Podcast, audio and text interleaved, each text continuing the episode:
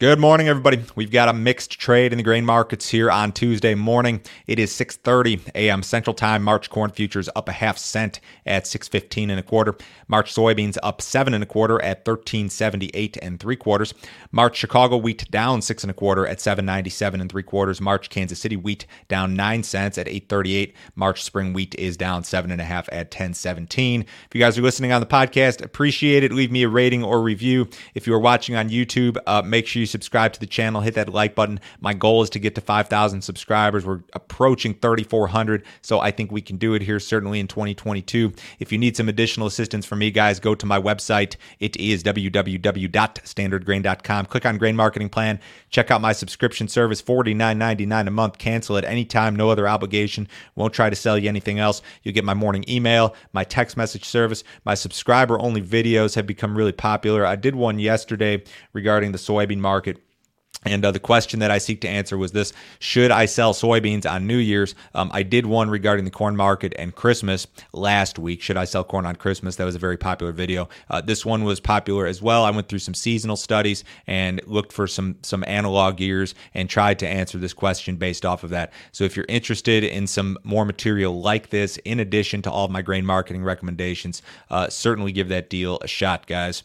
Um, get into the headlines this morning. I talked yesterday uh, briefly about the commodity markets and um, how there was this expectation of money flow coming into the commodity markets after January 1st. And, and there are a lot of people out there, myself included, who believe that that's part of the reason why these markets have acted so well. Yeah, we've got a South American weather story. We've got some good processing margins here in the U.S., but it kind of feels like something else is going on. And there is this widespread expectation that money is going to hit the commodity markets at the beginning of the year.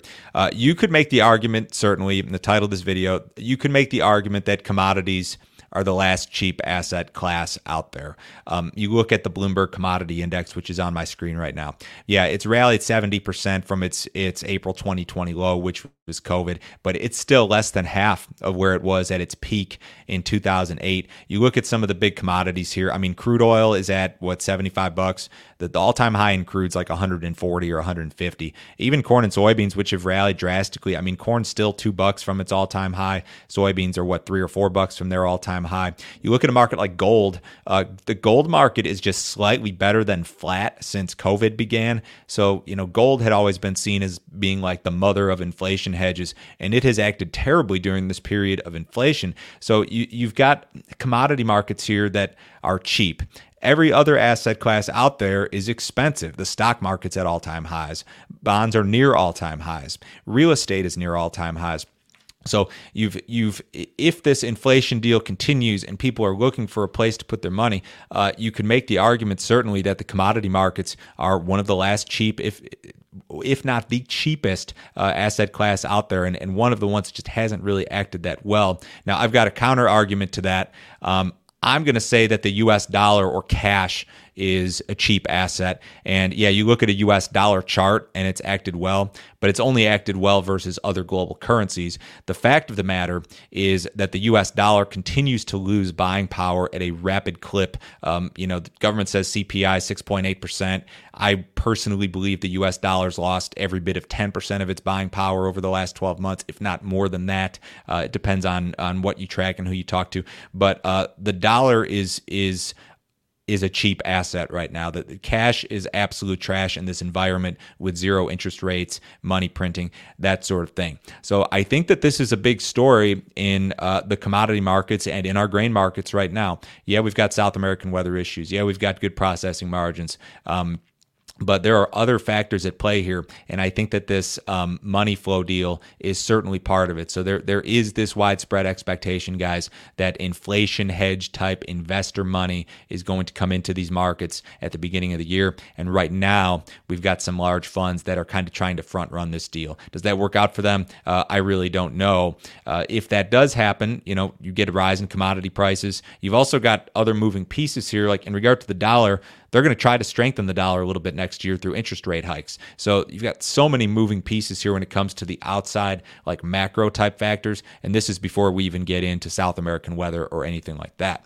So let's get to the South American weather story. Um, we know that these areas of South Brazil, Paraguay and Argentina have been dry. Uh, they've been much drier than normal over the last 30 days.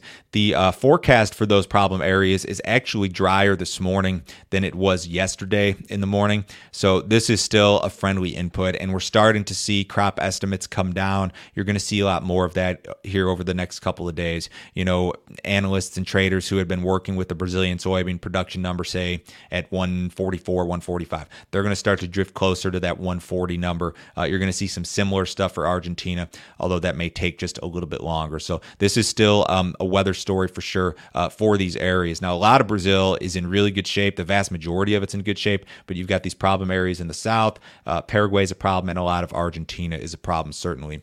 Export inspections were soft last week. USDA reported that 1.58 million metric tons of soybeans were inspected for export. Uh, we were 2.27 the same week last year. Accumulated soybean inspections for the current marketing year are down 23% versus last year, and U.S. beans are very quickly becoming non competitive on the export market. Uh, Brazilian harvest uh, is underway, I believe, in some areas and, and will accelerate. They're going to have an early harvest this year.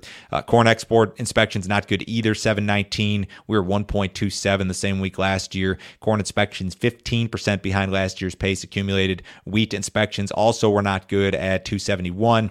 Uh, they were 407 last year. Wheat inspections are down 18%. I've talked about the hurricane issues, but we're starting to get to the point here where uh, we're just not competitive in regard to uh, soybeans, U.S. Uh, corn, that sort of thing. So it's it's an issue certainly.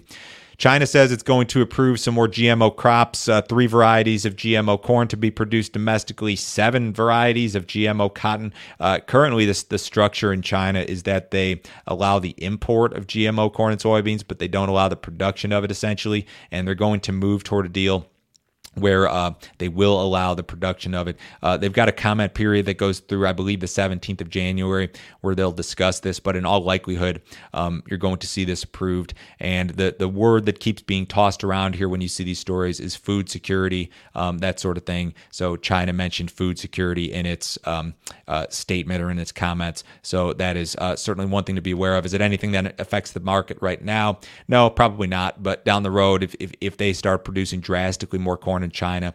Uh, is that a negative for the U.S. and for for our export demand? I suppose you could make that argument. It's awfully premature though.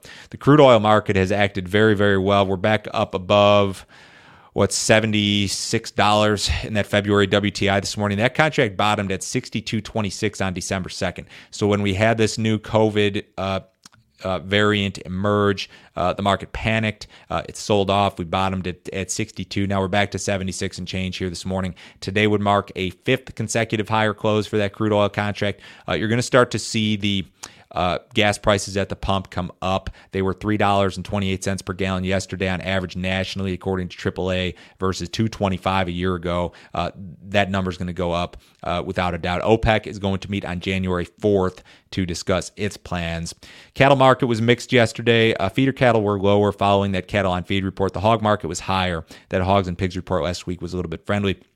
The outside markets, the U.S. dollar is lower. The S&P is up 12 points. The Dow is up 90. Uh, really, really strong action in the stock market. Uh, bonds are about flat. Precious metals up a little bit. Crude oil is up $1.08 uh, in the March WTI 76.26. Have a great day today, guys. I will talk to you same time tomorrow.